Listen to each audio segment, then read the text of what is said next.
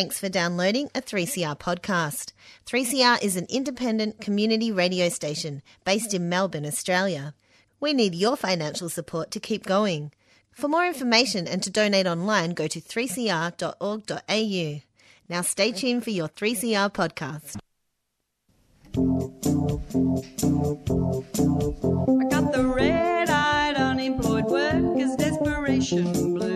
Why does a wealthy country like Australia allow its unemployed workers to struggle in poverty without trying to create jobs? You may well ask. Unemployed Workers Fight Back is the Australian Unemployed Workers Union program, part of the SEWER program on every second Friday of the month, 5:30 p.m. on 3CR Community Radio.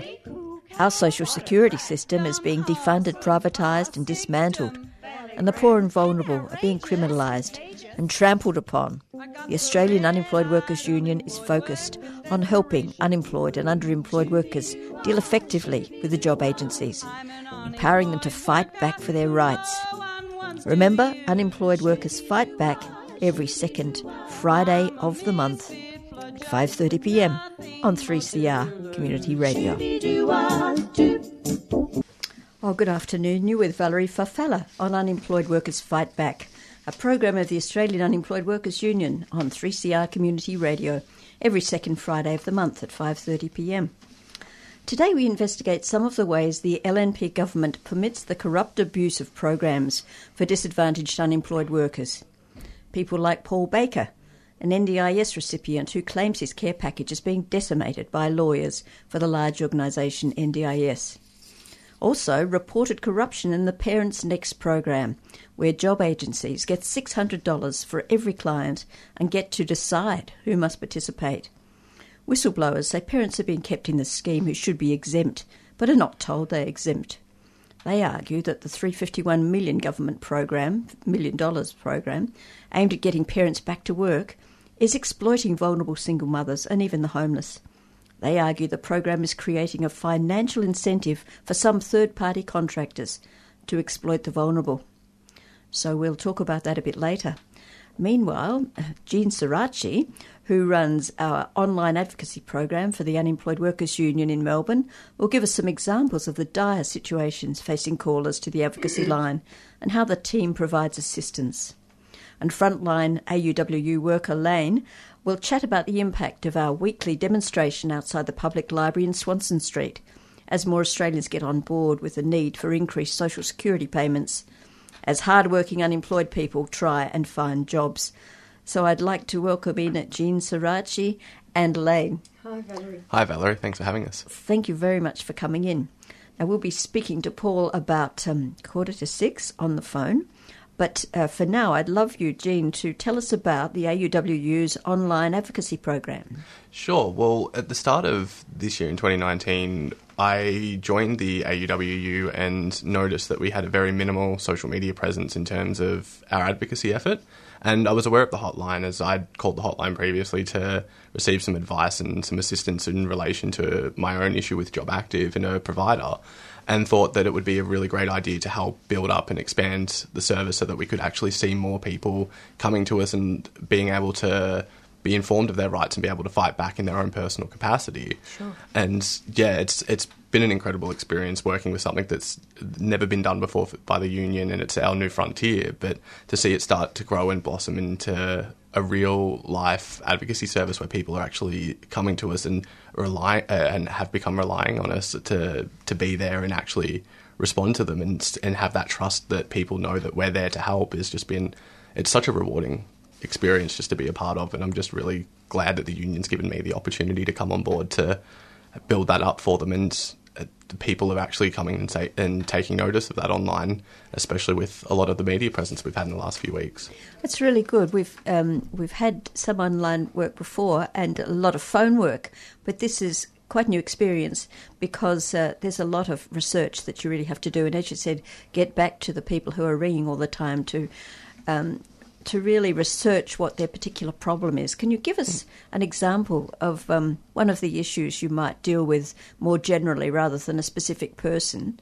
Or you could give us an example, a bit of a story on on um, someone you've dealt with recently. Well, a lot of the general uh, messages we do receive from our members is normally related to their job plan if it's if something's applicable and is valid to their own personal circumstance and if that should be reflected in their job plan because their providers aren't informing them of what their rights are and Yeah. the fact that a job pl- uh, a job plan is designed to be tailored to the individual's need and circumstances and they're just getting filtered through in a 15 minute initial appointment and just getting the same st- uh, t- uh, copywritten uh, plan that everyone else is getting and not having a chance to actually go over it and have an opportunity to say, well, that's not going to affect, that help me, and looking at ways of being able to say, well, how can I ask them to to respect what I'm currently doing if my work because it's not full time or because I want to I'm studying right now, and just giving them that that that resource of being like, well, this is the the information that we're provided, passing on a little bits of the rights guide so that we're also exposing that and exposing more of a, grand scheme of information to people, but also giving them the reference points of where that information is exact because we can only rely on the information that's provided to us by the Department of Human Services, Department of Employment, and we're just relaying that information straight over and giving them the reassurance that that is absolutely right when they've got that gut feeling is normally what nine times out of ten the case, but sometimes we do see those very complex individual circumstances, and just out of respect to those people, just so I can't, uh, I won't want to identify them. I won't go into too much specific detail on Oh, individual no. ones.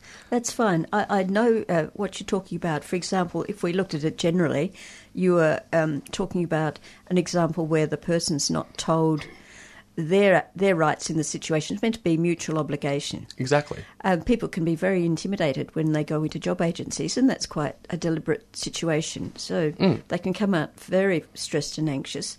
And um, I'm sure um, some of them have been delighted to know that they have a guide, um, which we've created at the Unemployed Workers Union, that takes them through all of these issues. A real consumer guide, isn't it? So there might be. Can you give us some of examples of the issues that that come up often? Is it that people get breached, for example, for being late, or that um, they were told by the job agency they received a phone call that they felt they didn't receive? There's quite a few things like that that happen.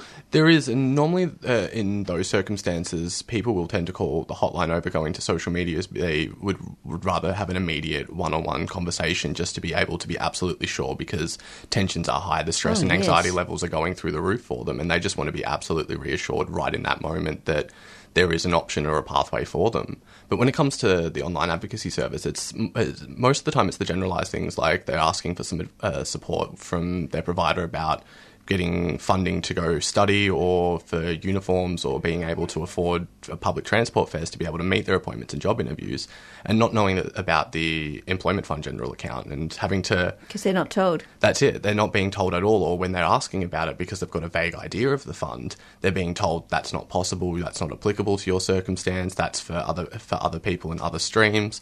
When it's not the case, everyone has a, has an absolute right to access that fund for being able to get in. Depend and that fund and the amount is obviously dependent on what in, uh, the service stream that they're in, but at the same time, there are op- options for them, and their providers just are refusing to acknowledge that and trying to sweep it under the rug because it's a cost to them that they don't want to put into because they don't see the the investment in an individual, which is the worst thing about it. it's often the case too that um, people have, uh, because they've had no luck with getting jobs through the job agency, they've had uh, some luck doing it themselves, Mm-hmm. and then um, the job agency interferes with the job. Yeah. Have you had that experience? I have actually. I've I, well, every time I've been able to find employment, it's never through a job agency. It's always been through my own initiative and my own application. And then it gets to the point where I'm on the job, actually, like mostly in customer service call center roles, and I'm receiving phone calls from the provider's head office trying to get pay slips just Yeah. to be able to confirm that I'm actually working. And it's like. I could lose my job for this. If so, if I answer a phone call while I'm on a phone call to a customer, there goes my employment, and I'm back in your office the next day anyway to as a client. So And their motivation is um, to make sure they get their money out of you. yeah, exactly. It's to it's to get that little just last little boost of, of payback for the, uh, for them, so that they've got a little they can earn an extra profit, and that th- they can go on doing their own business. It was like, for example, I was in my for- now former job service provider's office a couple of weeks ago in an initial appointment, and I refused to sign over the waiver to hand over my pay slips, and Good. that turned into a bit of a into an argument. I was being threatened with my payments being suspended for it, and I straight off I just kept saying no. I wouldn't engage. I just kept saying no to them. You wouldn't be bullied. Oh no! And they walked. They got up, walked off, brought someone else in, and to carry over the, the appointment. And he was explaining to me that they use that that information to be able to get that money eh, to be able to actually keep themselves afloat. Hmm. So they were basically putting this expectation on their clients to keep their, their their business running, and it's just absolutely criminal to think that you could take vulnerable people and exploit them and put them in more precarious situations just to be able to turn a profit. And that's really our theme today. We're going to be looking at that. It's it's pretty shocking, isn't it? It is. Um, but I guess you've found that um, the Unemployed Workers Union can really help people in many ways. I mean, we've got a website, unemployedworkers.com, which has um, a lot of useful material, including stories and experiences. We can put people in touch with a lawyer if they're having difficulties, um, especially, for example, with Centrelink Robodebt. We, we don't actually handle all of those stories, but we've got contacts and we can help people in that way. Um, there are so many ways that the union can help. Mm, and that's it, and especially when it comes to robo-debt, when people do mention that, as soon as you mention that here in Victoria, for example, that the that Victorian Legal Aid have two separate cases in front of the court right now challenging the robo-debt system, people become a lot more uh, reassured that there's some hope that they're not going to be continually put through this experience because they feel like they're just having all the cards stacked against them and to the point where they just have to give up and just capitulate and accept what the terms are being put forward. There's no mutual obligation from their provider or the department or the government itself. It's just all this onus is on us as individuals to make sure that we keep going through hurdle after hurdle. And if we slip up, then we suffer the worst consequences for it, and there's no due process to protect us from that. And it's a bit like the banking system, you know, the corruption that um, was found in terms of um, um, bank officers getting incentives and um, rewards for doing certain things. And the way the system works with the privatised job agencies, they get paid not on the basis of how many jobs they get people. Uh, so it seems to be similar to me. It's it's really based on the wrong ethic altogether. It's unethical. Yeah, it, at the end of the day, it's not about supporting people in a, in a community service. It's about service delivery. It's cust- it's a customer service. It's Yeah. about being able to see the end of that resolution. And and at the end of the day, the customer isn't the client that they're they're um, managing. It's the department and the and the tender that they have with the department. So if they keep putting people through and keeping them in, uh, getting them into jobs, even if they're not going to be able to be sustainable jobs or, or suitable jobs for the individual, they're just trying to meet that expectation that they have to their customer, which is the Department of Employment. And if they're not meeting that, then their ratings start to sink. Their ability to hold that that contract comes into question, and then they start putting the pressure on their clients because at the end of the day, it's like an, it, it becomes down to a system of abuse. It's just placing all that all that responsibility and that um, onus onto another person, which has no power, but nonetheless is the one that has to take all the rap for it. And it's just It's really shocking, and that's It is. exactly why um, we produced that guide, which is very comprehensive, and um, you can find it online on the unemployedworkers.com, um, unemployedworkersunion.com, sorry. um, we can find it there, and or uh, we also have hard copies available. Um, meanwhile, we've, we're going to speak to um, Paul Baker in a minute, and I just thought while I'm trying to ring him, I'll just play a song from Mama Luna. Uh, it's um, from the band Inca Marca, and it's called Mama Luna, and it's a, a CD I got at the Vic Market the other day. It's some lovely South American music. So I'll just play it while I'm ringing. Okay.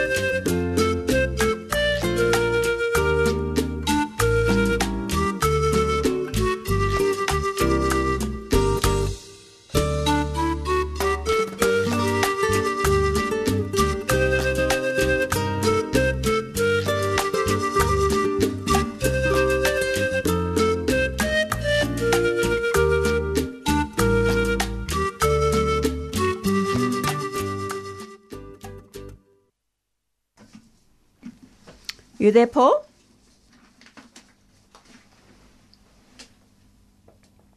You there, Paul? Yeah, I'm here. Oh, great. Um, I'm Valerie Farfalla from uh, Unemployed Workers Fight Back, and I'm sitting here with my guests.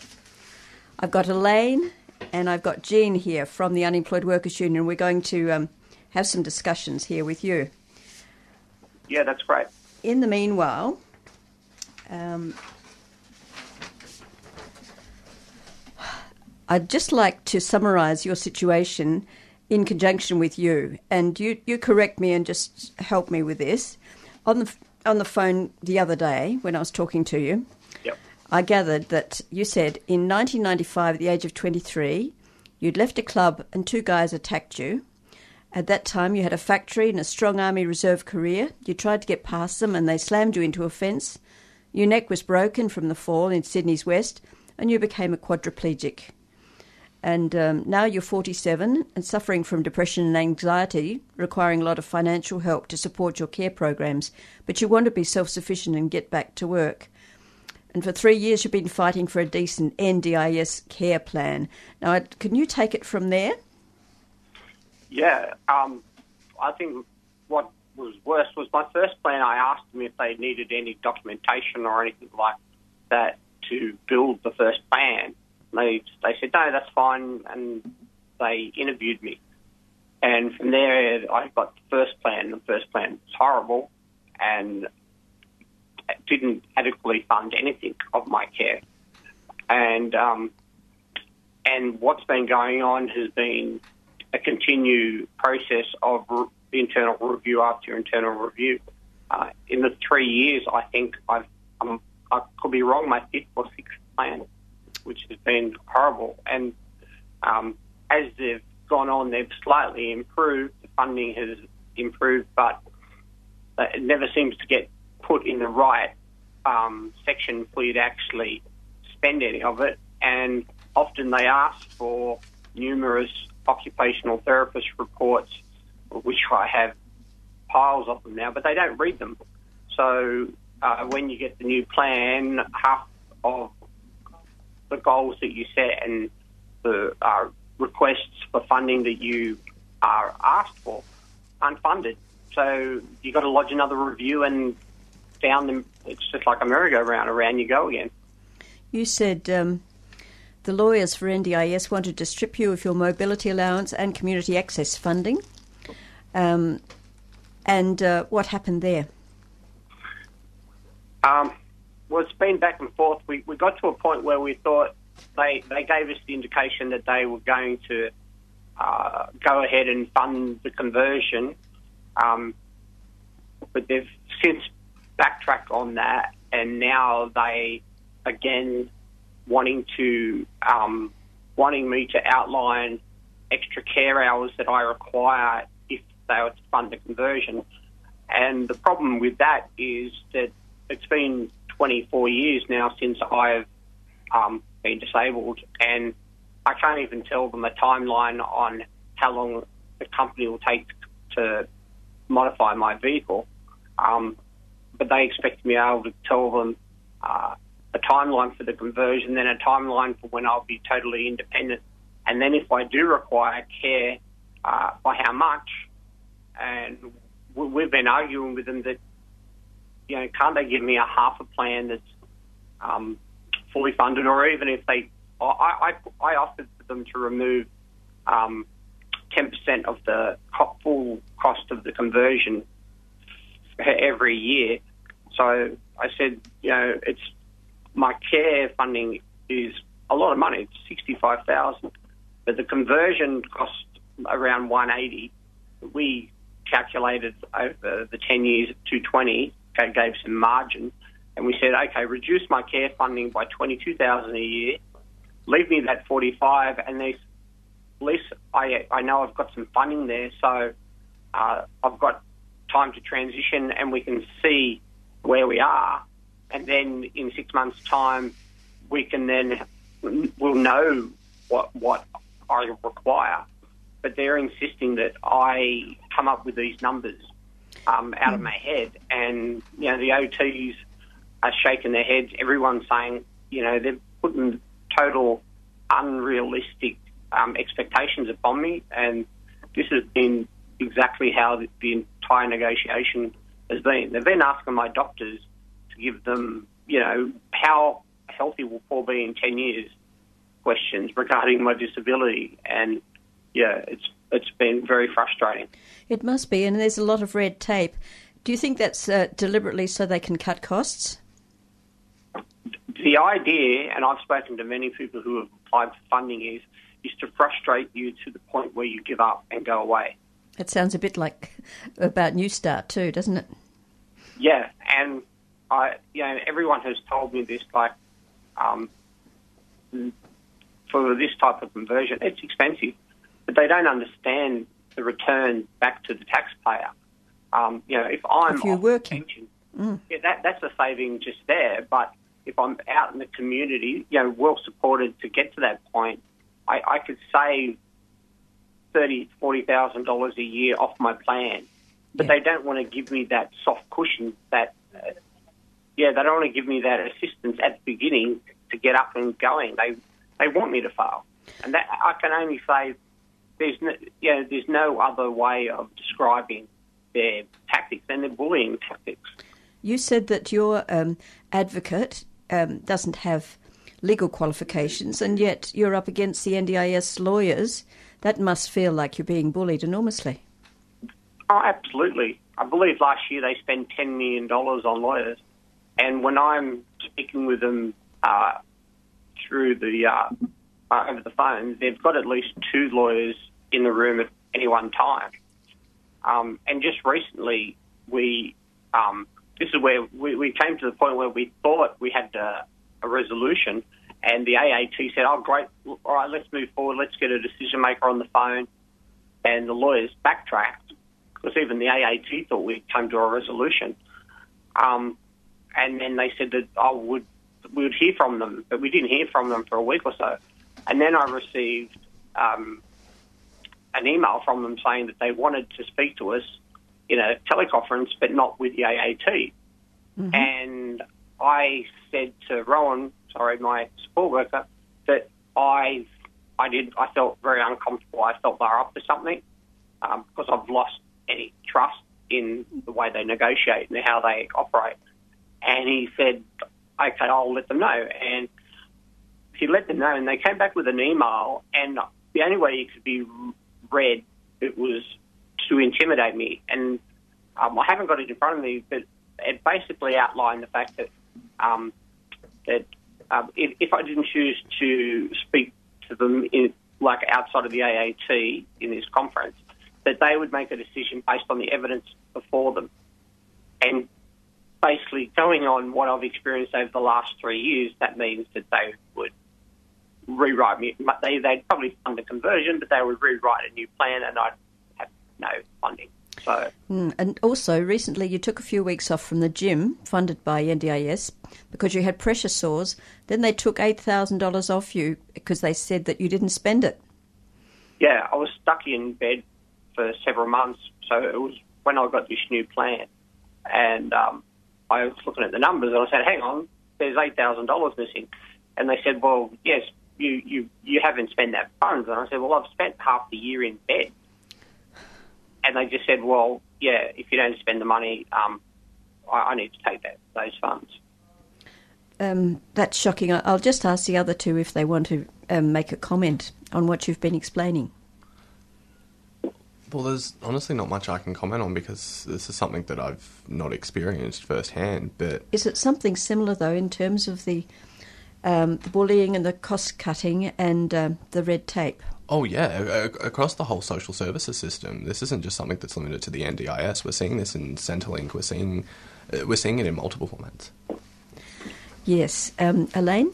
Oh, Daniel, I just want to um, congratulate you on your resilience. Yes, that's Paul. Oh, Paul, I'm sorry. That's all right, darling. Um, it's you, Isn't you sound- amazing? you sound amazing, and you're really struggling for your rights and not laying, letting them, um, you know, push you push you out. Uh, so keep up the fight.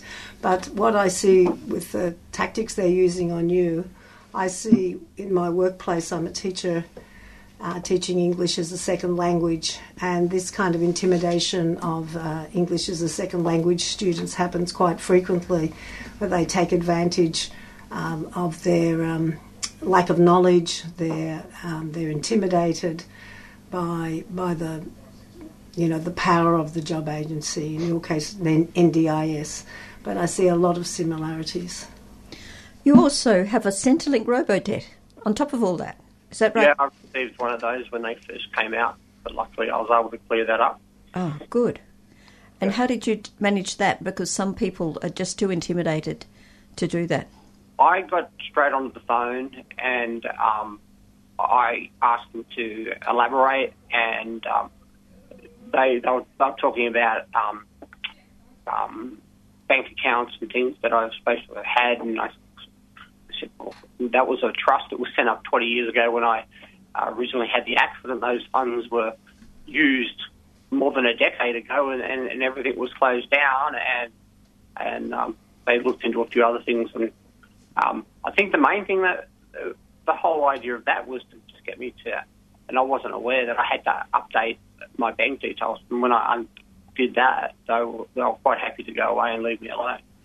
Oh, well, look, that's good. Um, now, Paul, before the federal election, the LNP was accused of holding back funds for the NDIS to support their so called surplus. Have you been made aware of a shortfall in NDIS funds from other people on the system or attempts to cut back care plan costs, such as in Oh, your absolutely. experience? I, I know for a fact I met uh, an ex NDIS um, uh, planner who, who told me that they had left because of the frustration. They said that there was a a, a, a, hi- a, a freeze on hiring enough staff. So that's he, said that he knew exactly what was going on.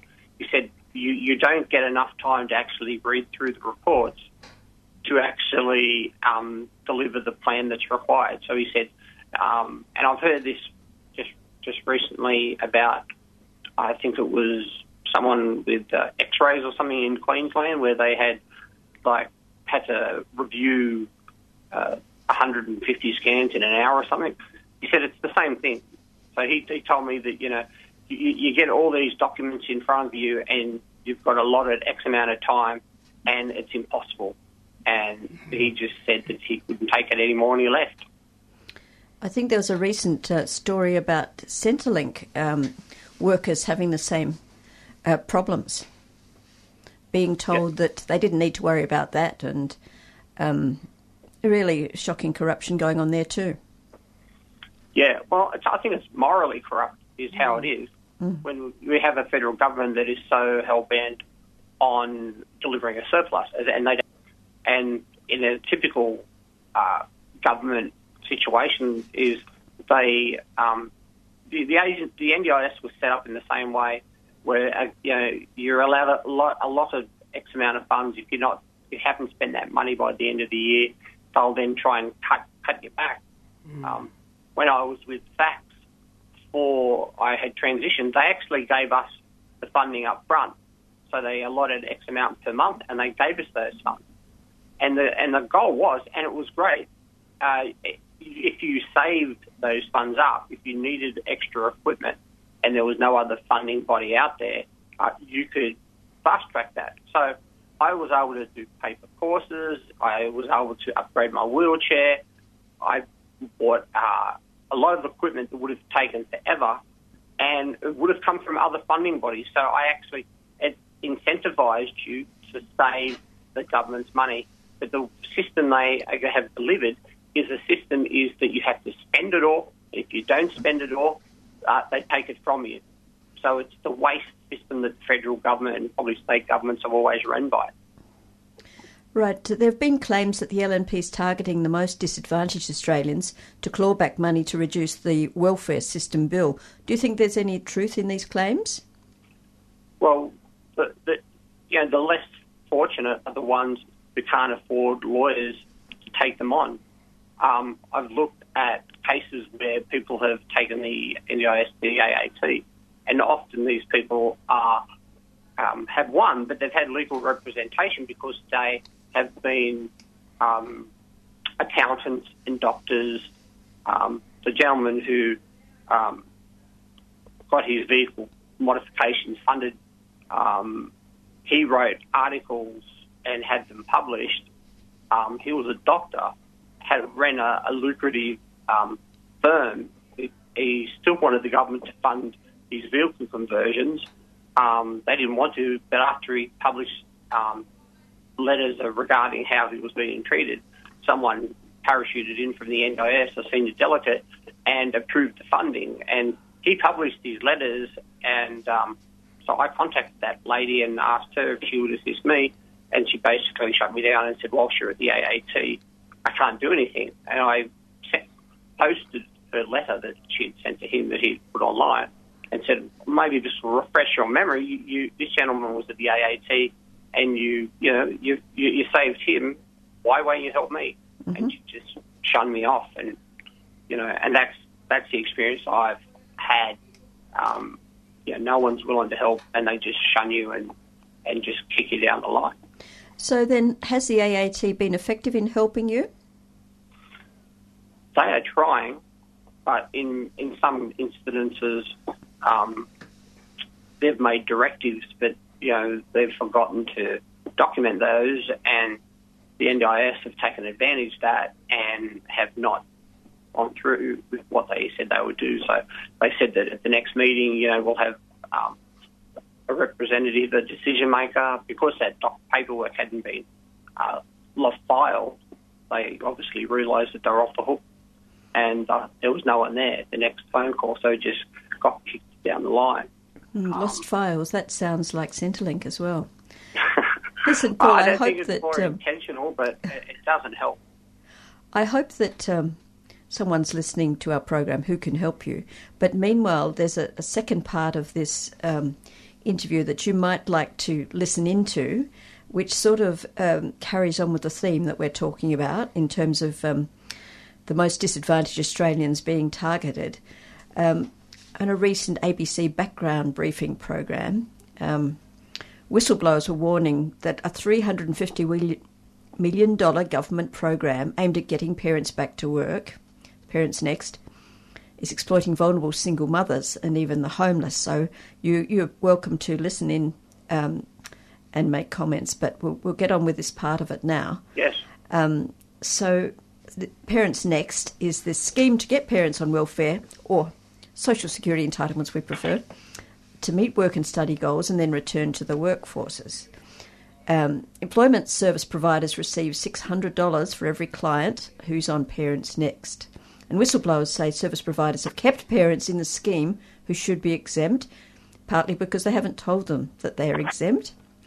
Um, so, this is actually the first Australia wide program to allow private employment service providers to decide who must participate. So the job providers, the job agencies get to choose who must participate, it gives them a whole lot of power. And uh, background briefing interviewed current and, in, and former employees in the lucrative employment services sector, and they say some caseworkers are pressured to sign up and retain people who face significant personal crises, even though departmental guide- guidelines stipulate they should be exempted. Um, this is an example of a homeless woman. Um, Mel, she's 33, she's one of more than 3,000 homeless Australians who've been signed up to the compulsory employment training program Parents Next, despite having no fixed address to take a shower or prepare a warm meal for her kids. So um, she spent two years on Tassie's public housing waiting list, and she was furious when she got a letter demanding she go and uh, undergo an eligibility assessment for Parents Next, or else her parenting payment would be cut off. And she said, It's degrading. It makes us feel like we're lazy, like we're doing nothing for our kids. Um, it's, it's pretty shocking. Now, the guidelines from the Department of Jobs specify Centrelink could have exempted her from participating on the grounds of her homelessness. But instead, she was referred to a local not for profit community provider, Work Skills, which were paid a government fee just for her turning up. Oh, it's disgraceful. Yeah. Um, so she was exempted at her first meeting with work skills, but she'll be re examined for el- eligibility in 12 months. she can't understand why the department didn't exempt her at the outset. Um, but still, um, last week her parenting payment was cut off after she forgot to tick a box declaring her zero income to Centrelink. So this is a homeless woman with children to look after, and so she's been cut off the parenting payment. Um, Simone Casey was the top policy advisor at the industry's peak body Jobs Australia during a federal Senate inquiry into the employment services sector earlier this year. And members had been split on whether Jobs Australia should advocate to scrap the existing Parents Next model. And so Simone Casey made the case that Parents Next punished parents for matters out of their control. And initially, Jobs Australia supported this position. Um, but then later, the board weren't be uh, weren't happy with the positions they'd been advocating. After the Senate inquiry, she said she was told not to do anything more on Parents Next, and she was quite confused. Um, this is uh, Simone Casey, the top policy advisor there, and uh, her argument is even though many of these organisations were not for profit, she believes they depended on the scheme for contracts. They want to maintain their existence and they want to maintain the employment of their staff and risks to their income undermine their ongoing stability. So, Ms. Casey believes Jobs Australia was moderating its criticism of Parents Next because some members, including the Western Australian provider Communicare WA, didn't want to risk losing their Parents Next contracts. So, this is not really about helping people on Parents Next, is it? This is a conflict of interest, isn't it? It's Yeah. the um, private profit versus the needs of the pers- people they're supposed to be representing and supporting. Yeah. And I can see some similarities with NDIS there. Um, can't you, Paul? True. Um, I've um, had a lot of friends who've had experience working with these employment providers, and they'll often tell them that, that they basically go there and have them fill in forms and um, make phone calls for jobs that don't exist.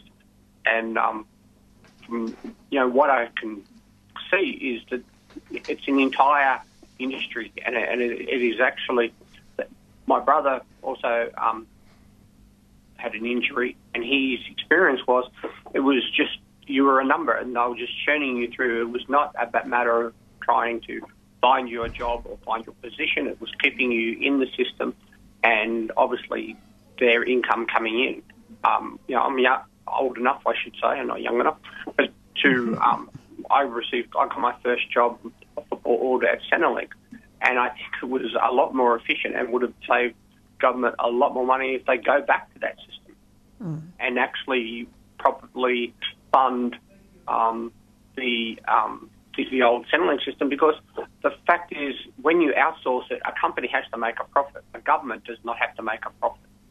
Um, so if they're properly resourced, it's always been proven that larger government actually provides more um, more cost-effective service delivery. But the reason that they do it, they, they've stepped away and used third parties, is when it comes to um, busting unions and um, industrial relations um, um, stoppages. That's why they that they do that. So we get a worse a worse income, and for them it's less headache. Yes, there's um, also one former caseworker with the Melbourne not for profit. They tend to come up a lot, don't they? Um, CVGT, Carol. She said there was a lot of pressure on staff to keep vulnerable clients in the program in order to achieve budget targets. Um, she said that in some cases, this company, CVGT, actively encouraged staff to find clever ways to refuse medical exemptions, even when they were supported by medical certificates, to retain clients over rollover periods. Um, it's it's shocking, and she was fired when she complained about the practices. I think your your suggestion that the return to the uh, CES, CES system is spot on, Paul. Uh, how can a system be more efficient when they've got to add in a profit motive? There's a vested interest in, as you say, retaining people on the system, not really catering for their needs, um, and, um, turning turning that into private profit. yeah. So I think we've um, we've probably exhausted that particular issue. But look, thank you very much for being on the program, Paul, and please keep in touch still with Unemployed Workers Union um, and um, especially the advocacy group so that um, we can help you in the future as, as, much as we can, okay?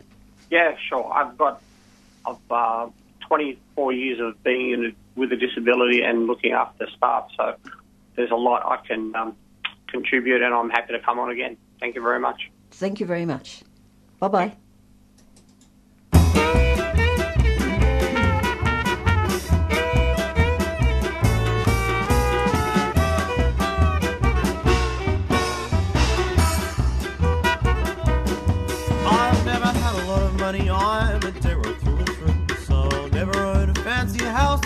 Or Kew.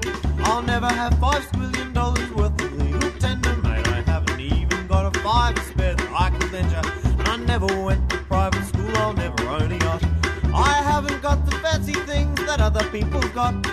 I don't need no caviar, I don't even own a car. And when I die, a mausoleum won't be on my graveyard plot. Cause I'm a poor man, but I am not ashamed.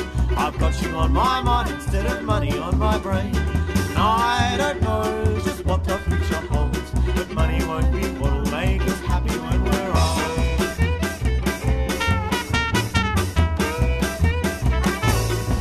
So won't you lend me 50 bucks, my sweet thanks, you're out of sight. And we'll just need a slab or two to get us through the night. Buy a deck of cigarettes and we get our fix and laugh and sing and the birds call out the light superannuation. What the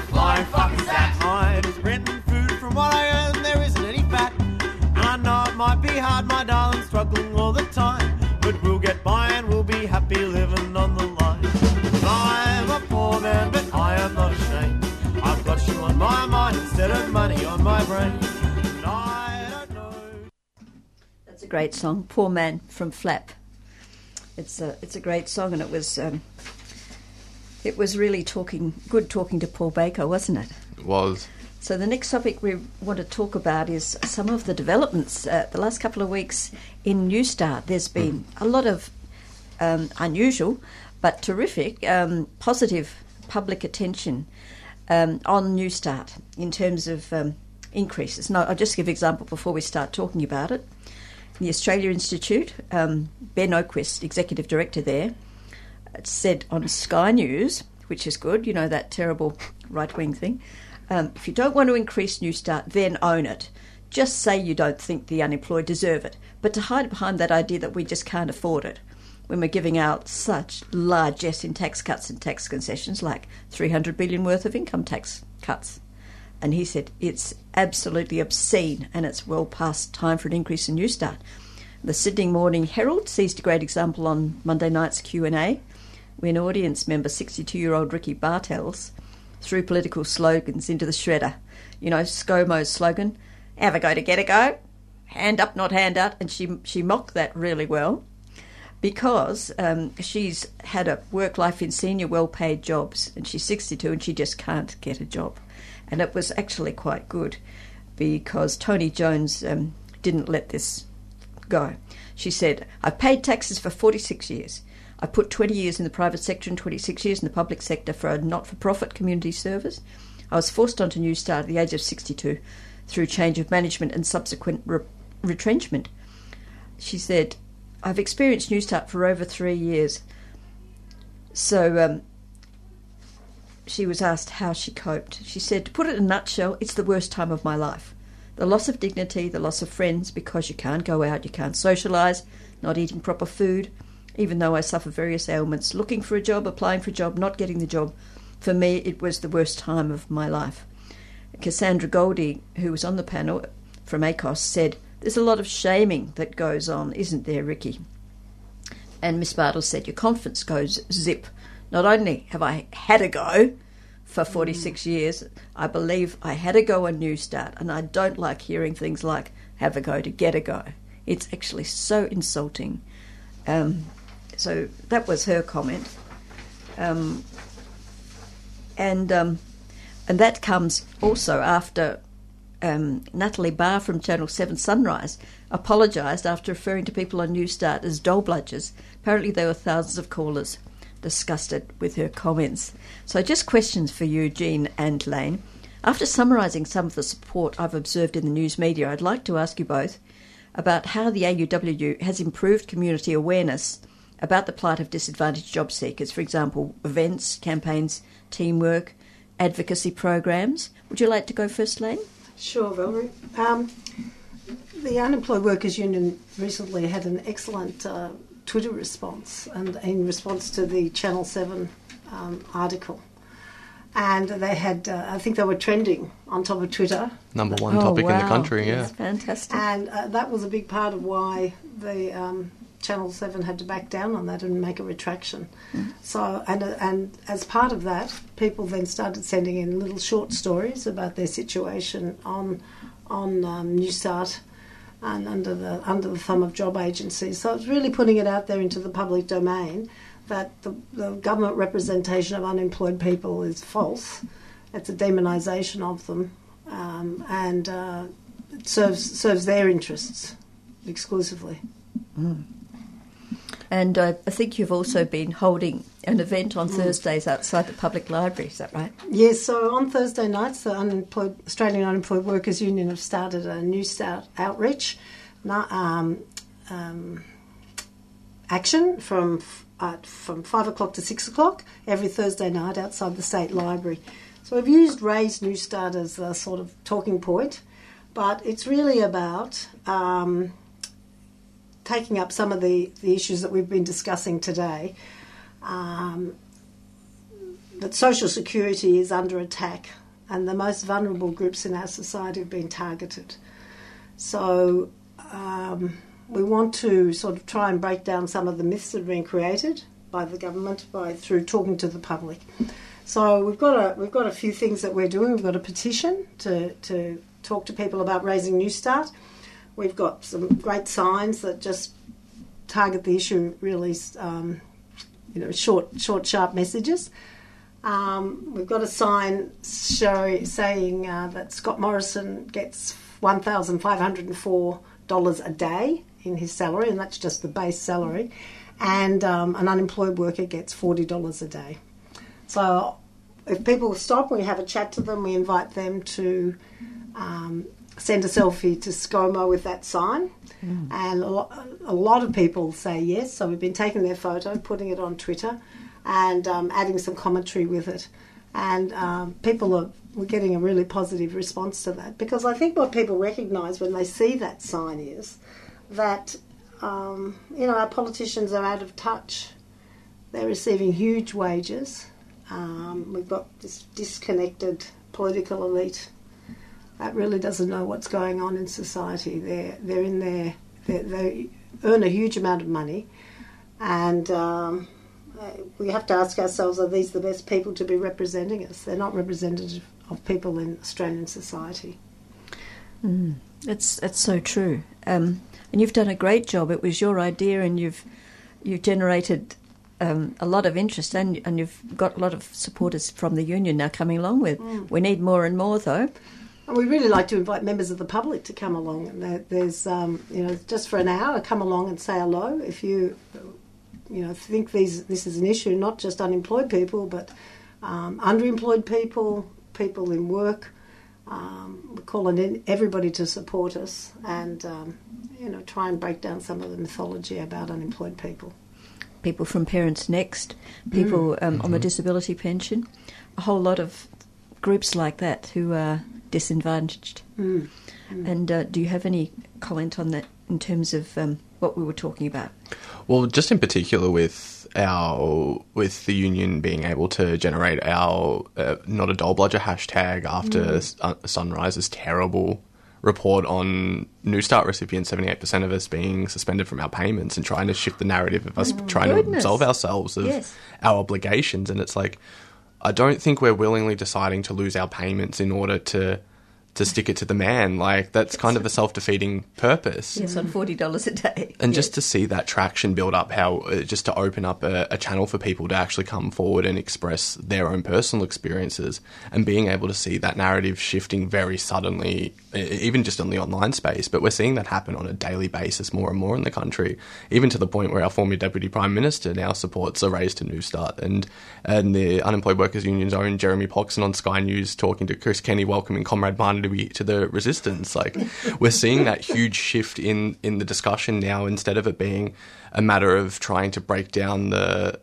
the um, the dehumanization of unemployed people in Australia, we're now seeing that rehumanization of unemployed people because people are starting to realize that these are uh, this they know at least one or two people that are experiencing this now. Three million people are unemployed or underemployed in Australia and living under the poverty line. This is something that affects all of us in our communities, in our neighbourhoods, our families, our friend circles, and we're starting to to recognise just the human cost it, uh, that it, it that it takes by suppressing people's ability to actually live a, any form of quality lifestyle, being able to to be, to, to be forced to live under the poverty line is what's harming the, the the social fabric of our society and people are starting to see that massive disconnect when you've got a prime minister who's the highest paid leader in the OECD compared to a class of people which are the lowest paid people in the OECD on social security payments and it's it, it- people just are starting to re- recognize that there is a huge divide between the wealthiest of the wealthy and the poorest of the poor.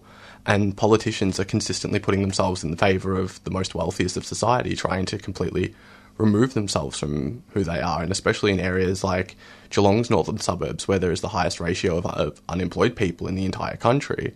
And the their local leaders and their and their parliamentarians are so far removed that you don't see them in that in their neighbourhoods talking to people and addressing these issues, which are actually affecting every uh, almost every single household in in these areas.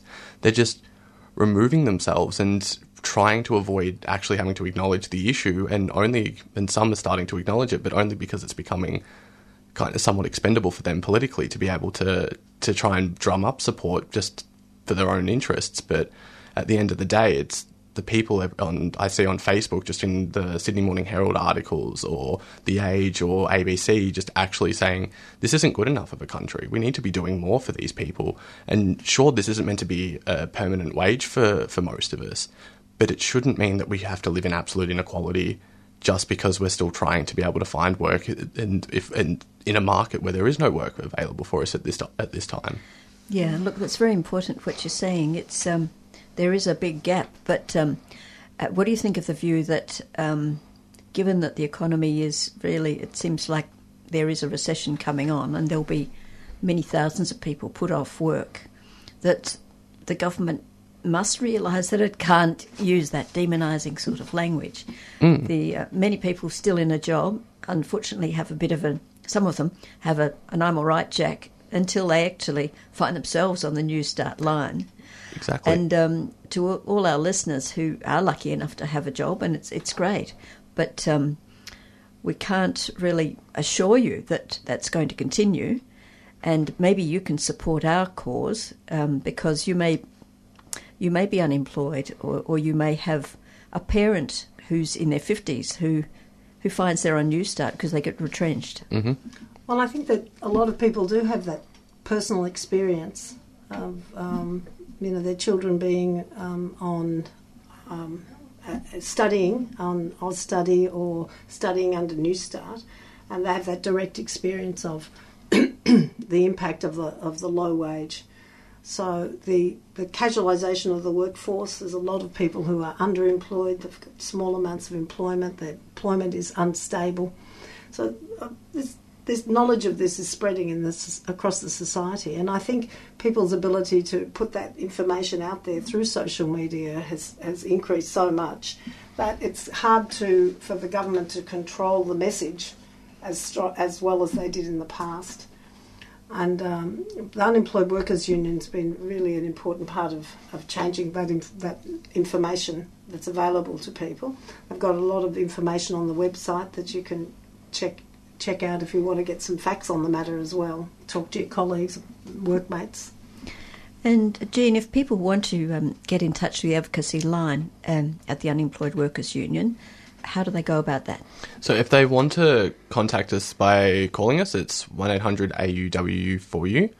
And if they want to reach out to us on social media, we if you just search on Facebook the Australian Unemployed Workers Union, you'll be able to send us a message, and uh, and our volunteers will respond to you as, as soon as we can. As, as as guaranteed, being a volunteer organisation, we don't have the ability to be as proactive as we would like to be, but we are putting all of our initiative in with what resources we do have and the people that are actually able to commit some time to helping other people and being able to answer those questions. So if you do have any uh, need of support or you've got some questions that you'd like answered, especially if you're trying to understand more about what's happening to unemployed people in Australia, please do reach out to us on Facebook and we will contact you at, at, at, any time. Sometimes it could even be if you're messaging us at 2 in the morning, you might be lucky enough to get a response because one of our advocates will be available to to actually sit down and actually have a proper conversation with you. And oh, then, really? And, That's very good. And if people, that's pretty amazing. Twenty four seven service, eh? I wish we could say it was twenty four seven service, but and and that's something that we're trying to also uh, embolden is that we are, no matter the, the distinction between unemployed and employed workers, we are still workers and we are still. Exactly, hard mm. workers. That's mm. it. And we're still doing a job no different to what other people are doing that are employed. It's just we're doing this unwaged and we're doing it out of the, the dedication and the passion that we have for wanting to help people.